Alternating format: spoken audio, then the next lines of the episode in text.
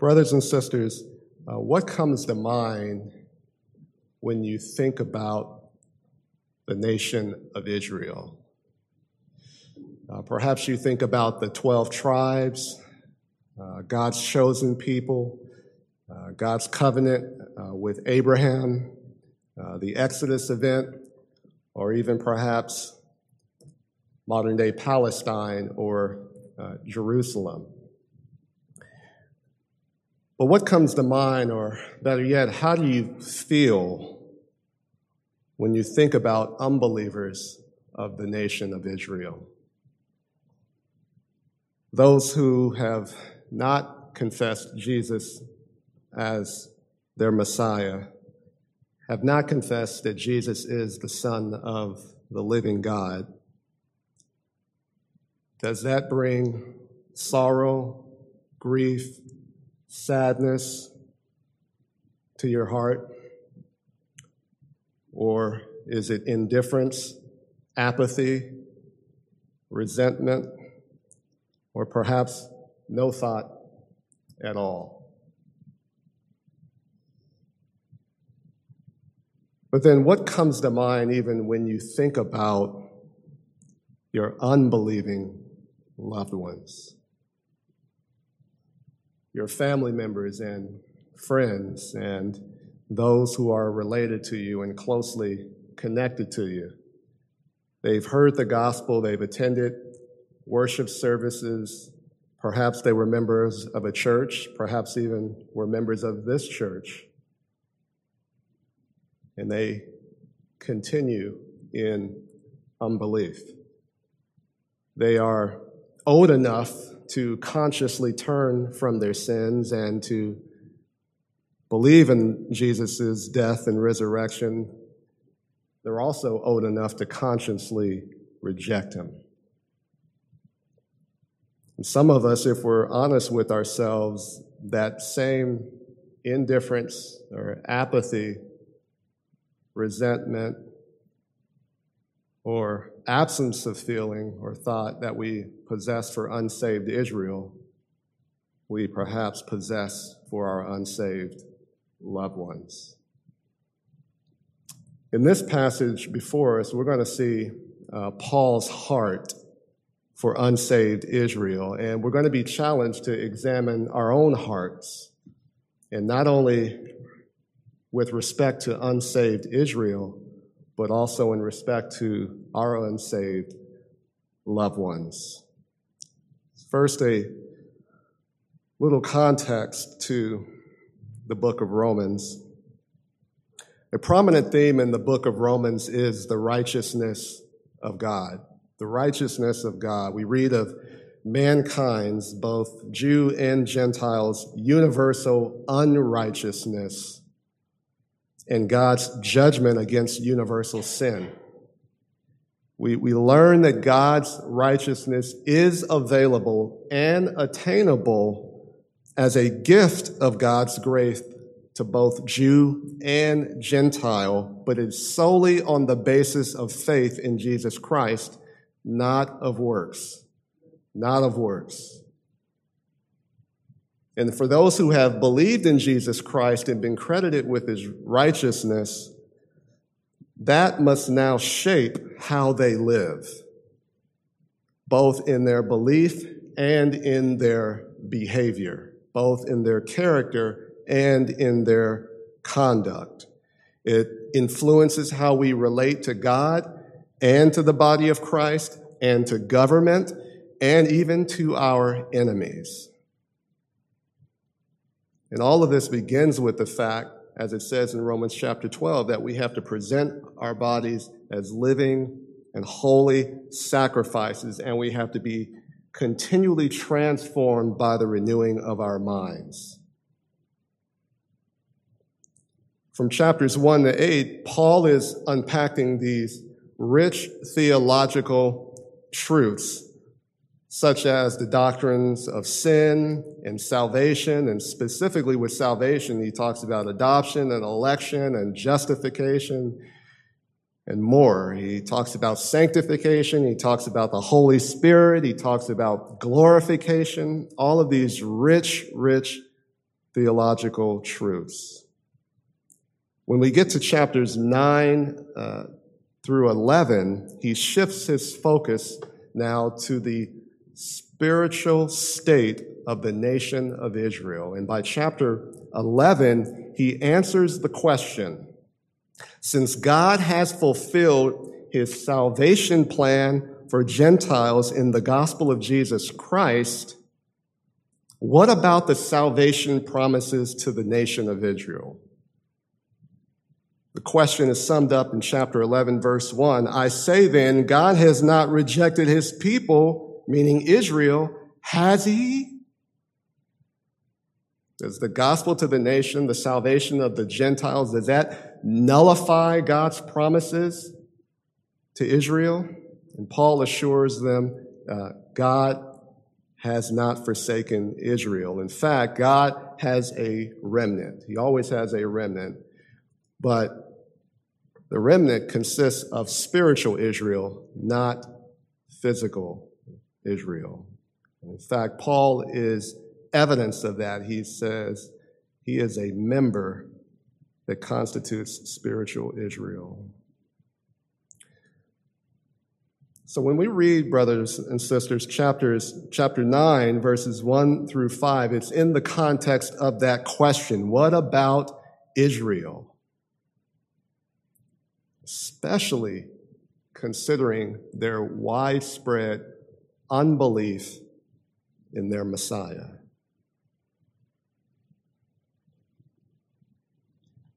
When you go back to chapter 8 just for a moment, it's filled with, especially in the latter part of that chapter, joyful boasting in the believer's triumph.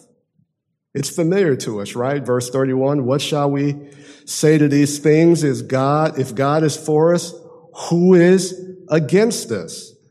Right? He who did not spare his son, but delivered him over for us all, how will he not also with him freely give us all things? Who will bring a charge against God's elect? God is the one who justifies. Who is the one who condemns? Christ Jesus is he who died. Yes, rather who was raised, who is at the right hand of God, who also intercedes for us. Who will separate us from the love of Christ? So he goes on to speak of the inseparable love of Jesus Christ. Will tribulation or distress or persecution or famine or nakedness or peril or sword, just as it is written, for your sake we are being put to death all day long. We were considered as sheep to be slaughtered, but in all things we overwhelmingly conquer through him who loved us.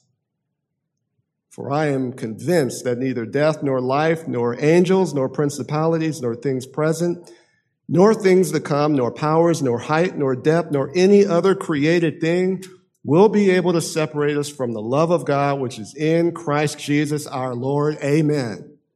Amen. It ends with such a joyful, celebratory boasting in a believer's triumph in Jesus Christ. And then there seems to be a mood swing. We get to chapter 9. And when we get to chapter 9, this passage, these opening five verses, they capture Paul's deep hurt for unsaved Israel. And it illustrates really what should be our hurt for unsaved loved ones. So, brothers and sisters, first, let us see the truth of Paul's sorrow over unsaved Israel. The truth of Paul's sorrow over unsaved Israel. Now, what he's going to do, brothers and sisters, he's going to give us a triple oath, if you will a, a triple oath, a threefold testimony that is going to emphasize the sincerity, the earnestness of his pain, and of his distress for unbelieving Israel. And he's going to appeal to Christ, his conscience, and the Holy Spirit. It's a threefold corroboration of witnesses, if you will, to the truth and sincerity about he's about to say. Look at the first phrase in verse 1. I am telling the truth in Christ. I am telling the truth in Christ. So he first states it in a positive manner, right? He emphasizes what I'm saying to you is true. What I'm telling you is fact. Paul is sincere, right? Because he states it in Christ, right? He speaks as one who is in union with Jesus Christ. In other words, I'm telling you the truth as one who is in union with the Lord Jesus Christ, right? And therefore it is truth because John 14, 6 says Jesus is the truth. The truth. It's not that he hasn't told the truth up to this point, but he's, he's solemnly stressing the sincerity of what he's about to convey. And next he declares, I am not lying. I am not lying. So now he stresses it in a, in a negative way. I'm not lying. I'm not over exaggerating. I'm not overstating the facts because if he were to lie, that would identify himself with Satan, who was the father of lies.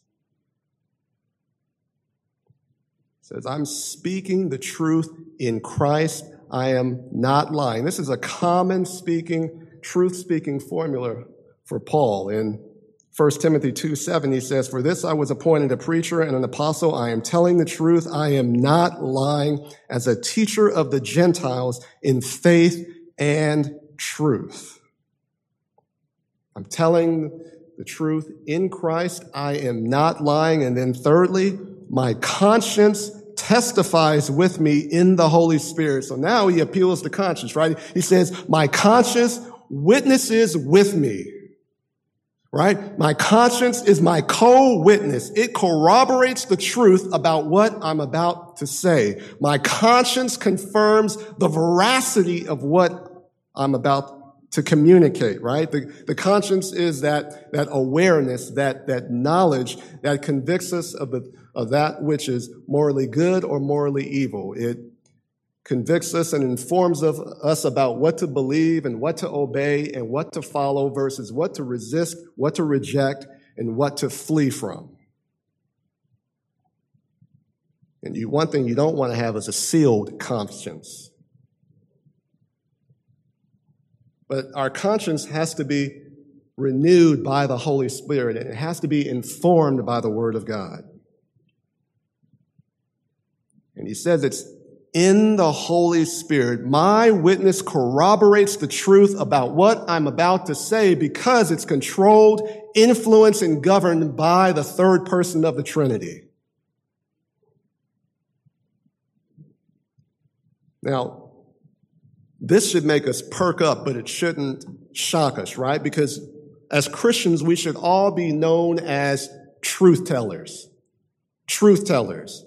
The church of Jesus Christ in a world that is saturated with lies is known for the truth.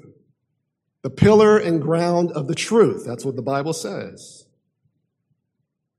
We tell the truth, Ephesians 4:15. We do it in love, but nonetheless we tell the truth. And we tell God's authoritative truth. In Colossians 3:9, for prohibits us from lying. We don't push lies within the corporate assembly or in the world. In fact, we declare the greatest truth, the greatest truth, the gospel of truth of Jesus Christ. We speak the truth. We don't lie, and we especially don't do say anything or anything that is contradictory to our spirit informed conscience. So the question is are you a truth teller? Are you a truth teller? Paul certainly was. Could you and I take an oath today and say, as one who is united to Jesus Christ, I'm telling the truth in Christ. I am not lying. My conscience bears witness of this in the Holy Spirit. Both Jesus Christ and the Holy Spirit bear witness. I say these things in the presence of God.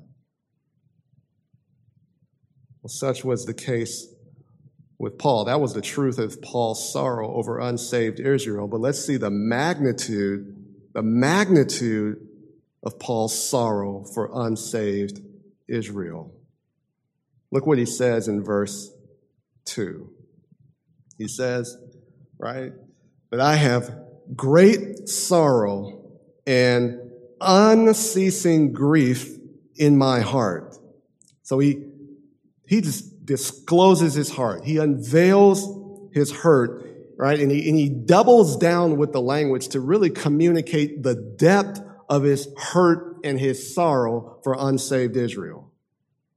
He says, I have great sorrow. I have profound pain. I have tremendous affliction. Why, Paul? Because of Israel's unbelief, because of their rejection of Jesus Christ, their Messiah, and because of that, they are cut off from God's salvation.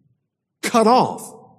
There's absolutely no possibility of attaining the righteousness of Christ or eternal salvation apart from faith in Jesus Christ. And when he says great, he's speaking of the intensity of the sorrow. And when he says sorrow, he's talking about the emotional pain that he bears. All right, this is the same language as used in John chapter 16, verses 6 and 22, when the disciples felt sorrow when Jesus told them of his approaching departure. But Paul's sorrow and pain is deep and penetrating. Look at the rest of verse 2, and he says, I have unceasing grief in my heart. So he not only possesses great sorrow, profound pain, but he has continuous, unceasing anguish. Anguish. I have incessant distress, constant and consuming grief. And this, this grief and this distress and this anguish is in his heart. All right? His heart is the dwelling place of his emotions and his passions and his affections and his desires. And, and the grief the pain is consuming a place in his heart.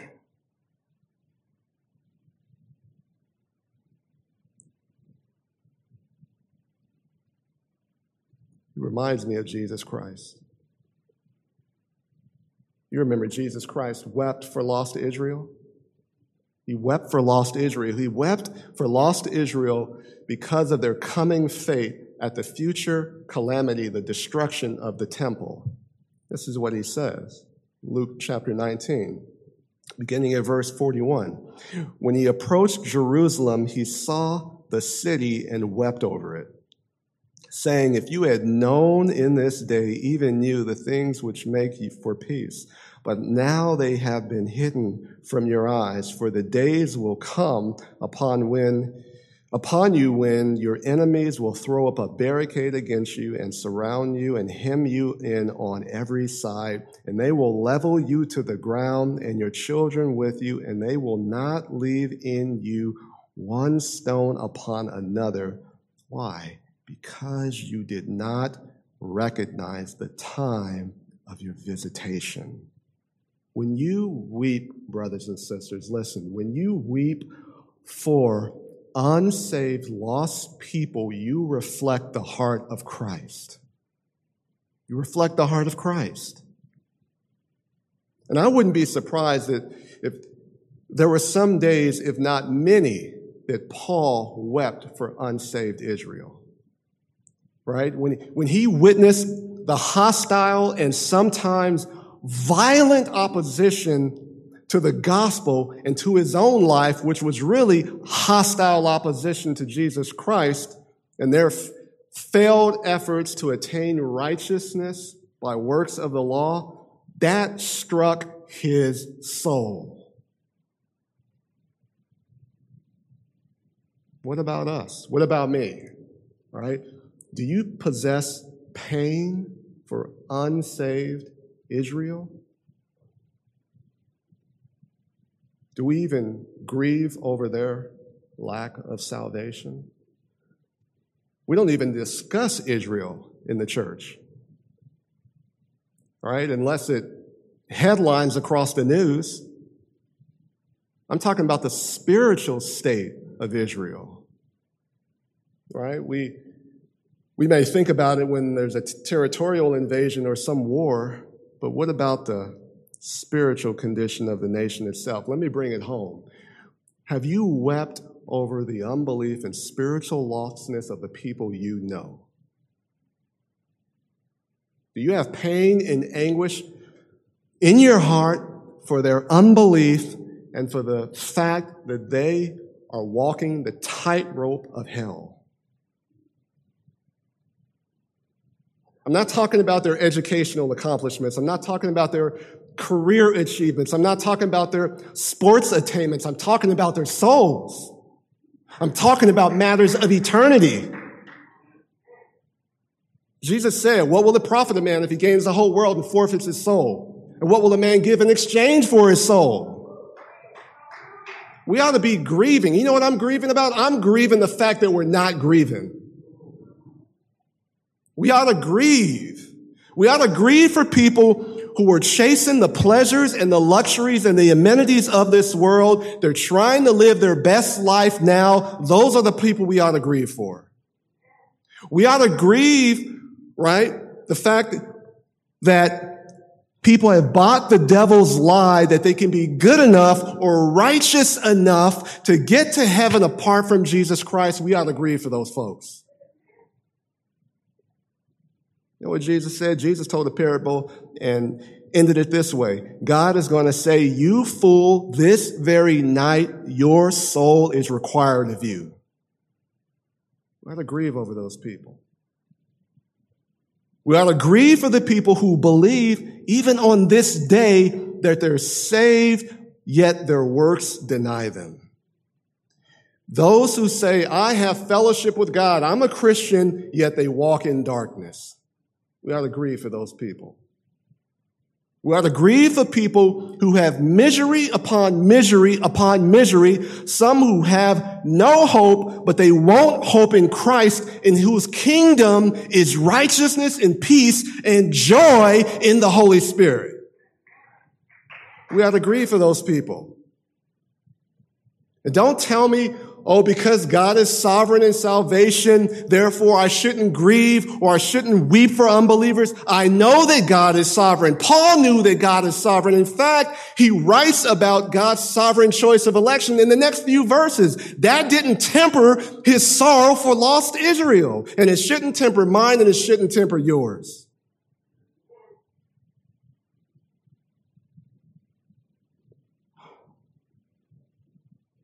I don't know if we grieve enough over lost people. I'm not talking about pitying lost people. I'm talking about sorrowing for lost people, weeping for lost people.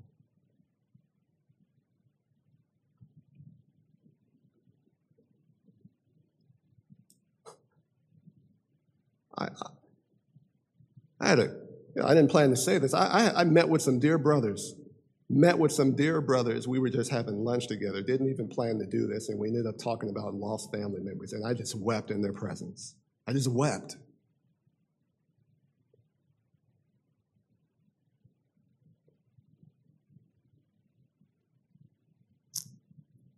In verse 3, he says something mind blowing, I mean, unimaginable, unthinkable. He begins with for, right? What he's about to explain is the length and the, the depth of his grief. He says, For I could wish that I myself were accursed. Accursed, separated from Christ. Paul says literally, For I was on the point of praying. I would wish, I would pray. If I could, I would have. That I myself were accursed, separated from Christ. I would endure the sentence of hell for their sake. I would suffer judgment in their place. I would be delivered over to experience God's wrath on their behalf. I would exchange places that they might be saved and I might be devoted to destruction. That's what it means to be accursed. So I would be damned for them if it would save them. Right? Paul is willing to call down condemnation on himself. That is how much he loved the nation of Israel. I'll exchange places with them if it will save their souls for eternity. It's the curse of being severed from Christ. He's willing to do that. I'm willing to be excluded, removed from my union with Christ, the very thing he just got through talking about in the prior verses. All right. Moses said something similar, Exodus chapter 32, verse 31. Then Moses returned to the Lord and said, Alas, alas, this people has committed a great sin, and they have made a God of gold for themselves. All right, this is the episode of the, the golden calf. And but now, if you will forgive their sin, and if not, please blot me out from your book, which you have written. And the Lord said to Moses, whoever has sinned against me, I will blot him out of my book.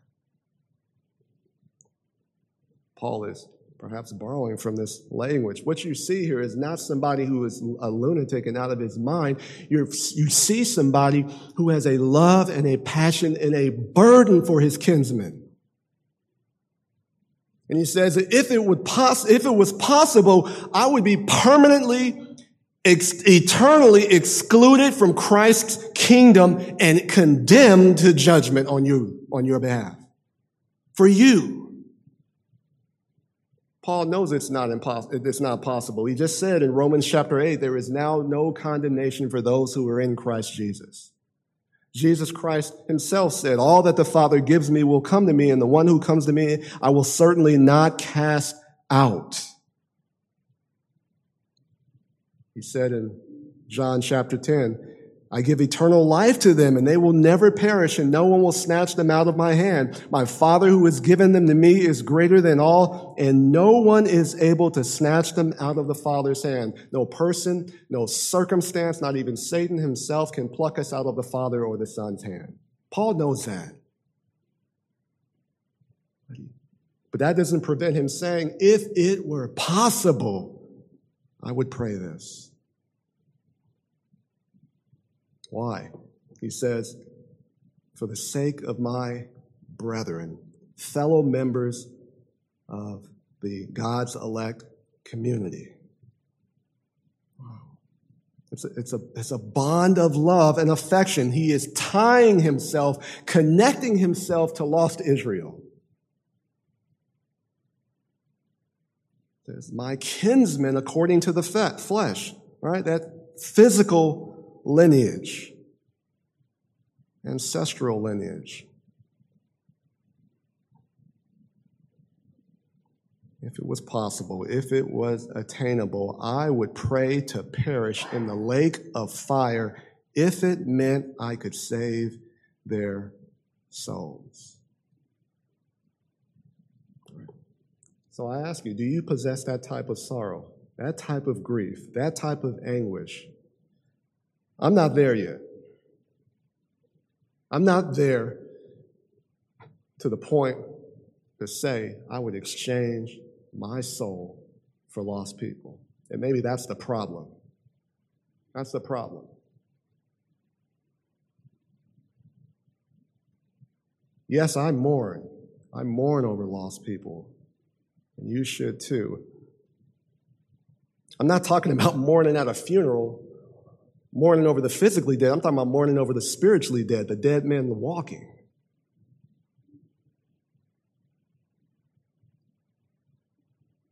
All right, consider your, your lost son or daughter, your lost sibling, brother or sister, your lost parents, your lost grandparents, your lost cousins, nieces, nieces and nephews, those who are conscious enough to reject Christ or to embrace him in faith.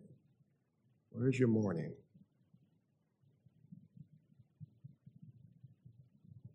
So he, Paul, he puts an exclamation point on the sincerity, the sureness of what he says.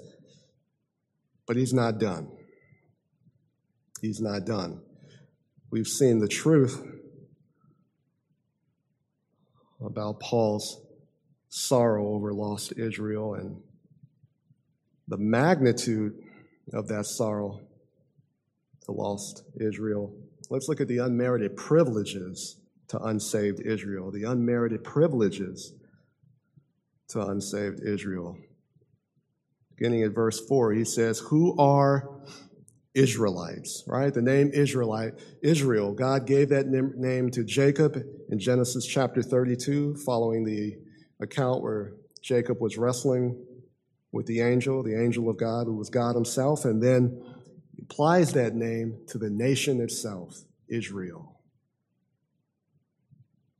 Then he says, To whom belongs the adoption as sons? So, what Paul is doing is now he is going down a list of about eight blessings and privileges afforded to Israel. The history of the nation of Israel in relationship to God is a catalog of blessings and privileges. And he says, To whom belongs the adoption as sons, right? Speaking of the father son relationship between God and the people of Israel, one of provision and protection and care and discipline, right? Not only in the wilderness, but these are privileges and blessings that they still, in, in some sense, enjoy.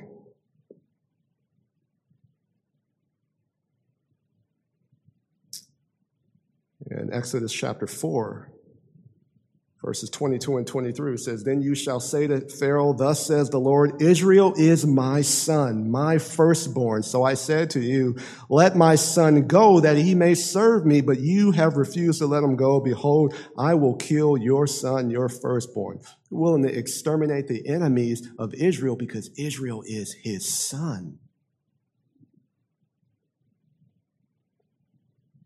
But not only to whom belongs his adoption as sons and the glory. He's talking about the manifestation of God's glory, right? His presence, his power amongst the people of Israel. It was at Mount Sinai and in the cloud where God was accompanying Israel in the wilderness, where God, the glory of God filled the temple as well as the tabernacle. God, the glory of God above the mercy seat and the Holy of Holies in the temple and in the tabernacle. So they, they, they, they had the glory of God before them, the manifestation, the visible reality of God's presence and his power with the people. Then he says, he also had the covenants, right? The covenants, right? Those, those binding promises and agreements between God and the nation of, of Israel, right? And beginning with the Abrahamic covenant and then reiterated to his sons Isaac and Jacob. And then we have the Mosaic covenant, the Davidic covenant, which is a promise that from the line of David there will be a king who in his dominion will have no end, right? Consummated in the Lord Jesus Christ. Then there's the new covenant, the new covenant which we are presently under Jeremiah 31, verses 31 to 34. They had the covenants revealed to them. And then they had the giving of the law, right? That was the pronouncement of the law, Exodus 20. And then they had the temple service, right? That's the, the, the instructions for temple worship that the priests were to um, direct uh, or model for the people and the sacrificial system. And all of that is prefiguring and foreshadowing the person of Jesus Christ. It's looking ahead to the promised Messiah. And then they had the promises. The promises, those are the messianic promises, the promises of the coming and the salvation and suffering and judgment of the Lord Jesus Christ. They had the messianic promises. And then it says, whose are the fathers? Speaking of Abraham, Isaac, and Jacob, their, their ancestral fathers, but also David is called a father in Acts chapter 2, 29, and the New Testament speaks in other places of other fathers. So it's blessing upon blessing, privilege upon privilege given to a people. Um, Deuteronomy 4:32 just says this, "Indeed, ask now concerning the former days which were before you, since the day that God created man on the earth, and inquire from one end of the heavens to the other, has anything been done like this great thing, or has anything been heard like it? No. This is a great passage. Uh, you can look at Psalm 105 with me. Psalm 105. Psalm 105, beginning at verse 8.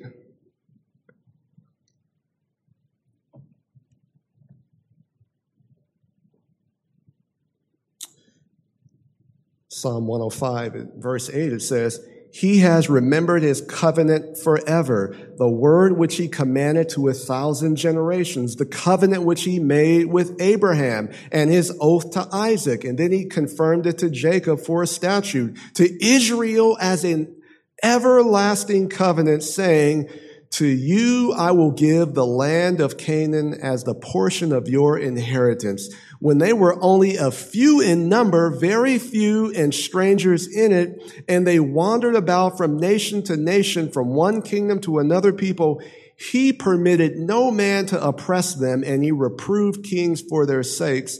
Do not touch my anointed ones and do my prophets no harm. That's a summary of God's blessing and provision and protection and preservation of the people of Israel.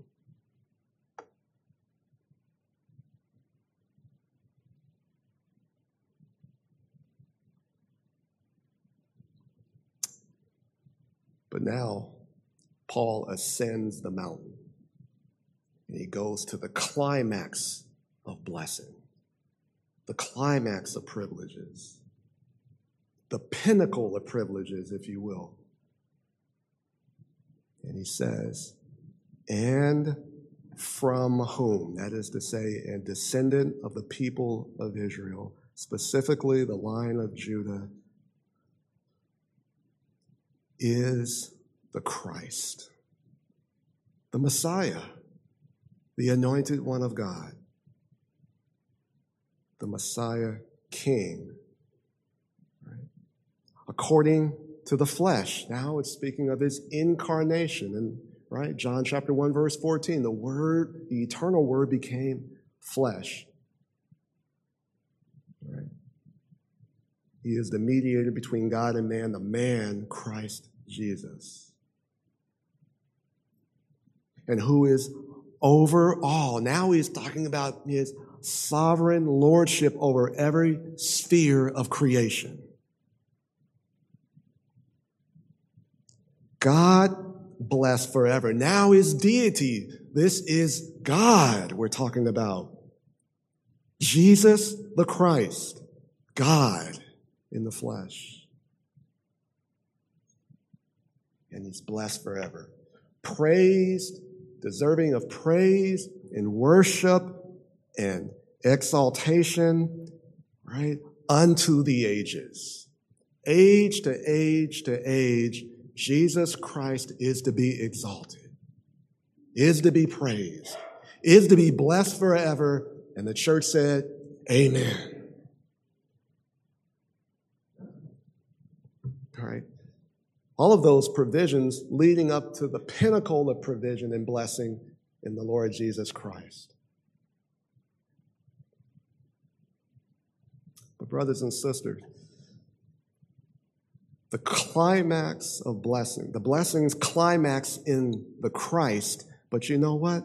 That compounds the grief. That compounds the sorrow.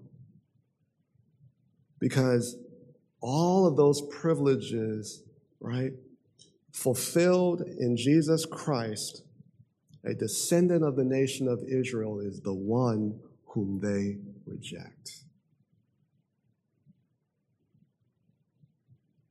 Wonder Paul says, I have great sorrow and unceasing grief. No wonder Paul says, I would exchange my life and, my, and all of eternity to save them. Well, we talked about the unmerited privileges to Israel, brothers and sisters, but what about the unmerited privileges to those who persist in unbelief today? Right? You know them.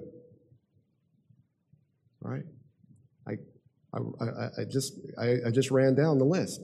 Family members, close friends, they have the unmerited privileges too. They've been raised in a church, were a part of ministry, participated in the life and blessings of the church, sat under the preaching and teaching of the Word of God, some of whom you helped in bring the Christ and disciple. So you thought. Only for them to turn away from the faith and to persist in unbelief. Unmerited privileges and blessings, only for them to reject the Savior.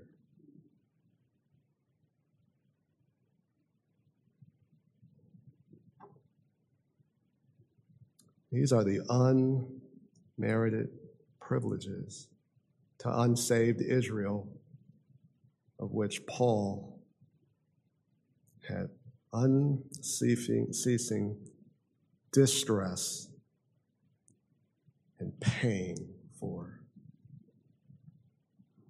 But brothers and sisters, Paul didn't, he didn't stop uh, with sorrow and pain. You know what he did? He prayed. He prayed. Look at chapter 10.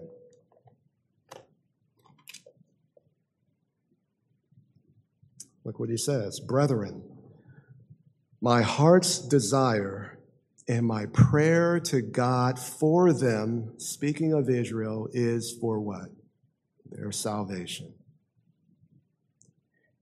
Paul didn't stop and just have a pity party. He didn't wallow in grief. He prayed. He cried out to God for their salvation. Let me ask you something. If you were to pray this prayer, who would you substitute in the, in the space? My heart's desire and my prayer to God for, for their salvation. Who might you fill in the blank for? Right? Don't just sorrow, don't just grieve, pray. Pray for their salvation. But you know what? You can't just pray either. You've got to proclaim. You've got to proclaim. Stay in the chapter, go down to verse 14. How will they call on him whom they have not believed? How will they believe in him whom they have not heard? And how will they hear without a preacher? How will they preach unless they are sent?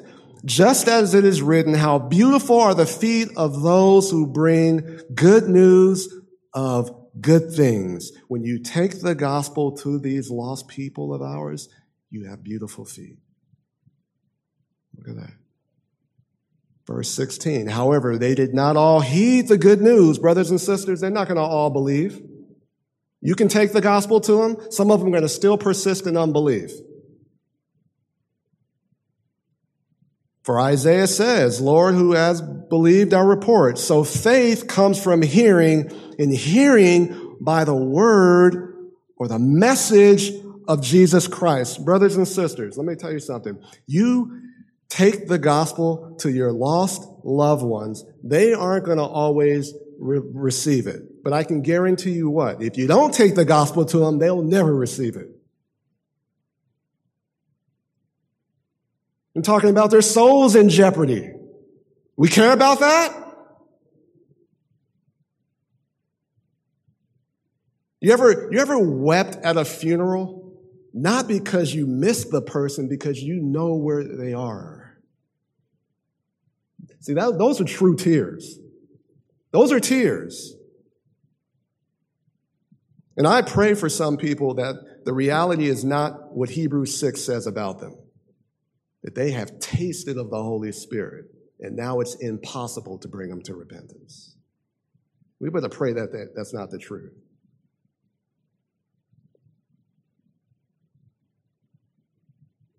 So, when you think about unsaved Israel, what comes to mind? How do you feel when you think about unsaved, immediate, and extended family members and close friends? parents and children and cousins, aunts and uncles and others, how do you feel? Hopefully, you have deep sorrow, unceasing grief for them as they persist in unbelief. But hopefully, you don't stay that, stay just there. Hopefully, you pray for them. You pray for them. But you can't just stay with prayer. You've got to proclaim. And may God help us to not only feel for lost people who we are in the company of every day, some here right now. We pray for their souls, but we also proclaim the message of Christ to them. Let's pray. Father, thank you for your wonderful word. I just pray that you would apply these truths to our hearts and to our feet. In Jesus' name, amen.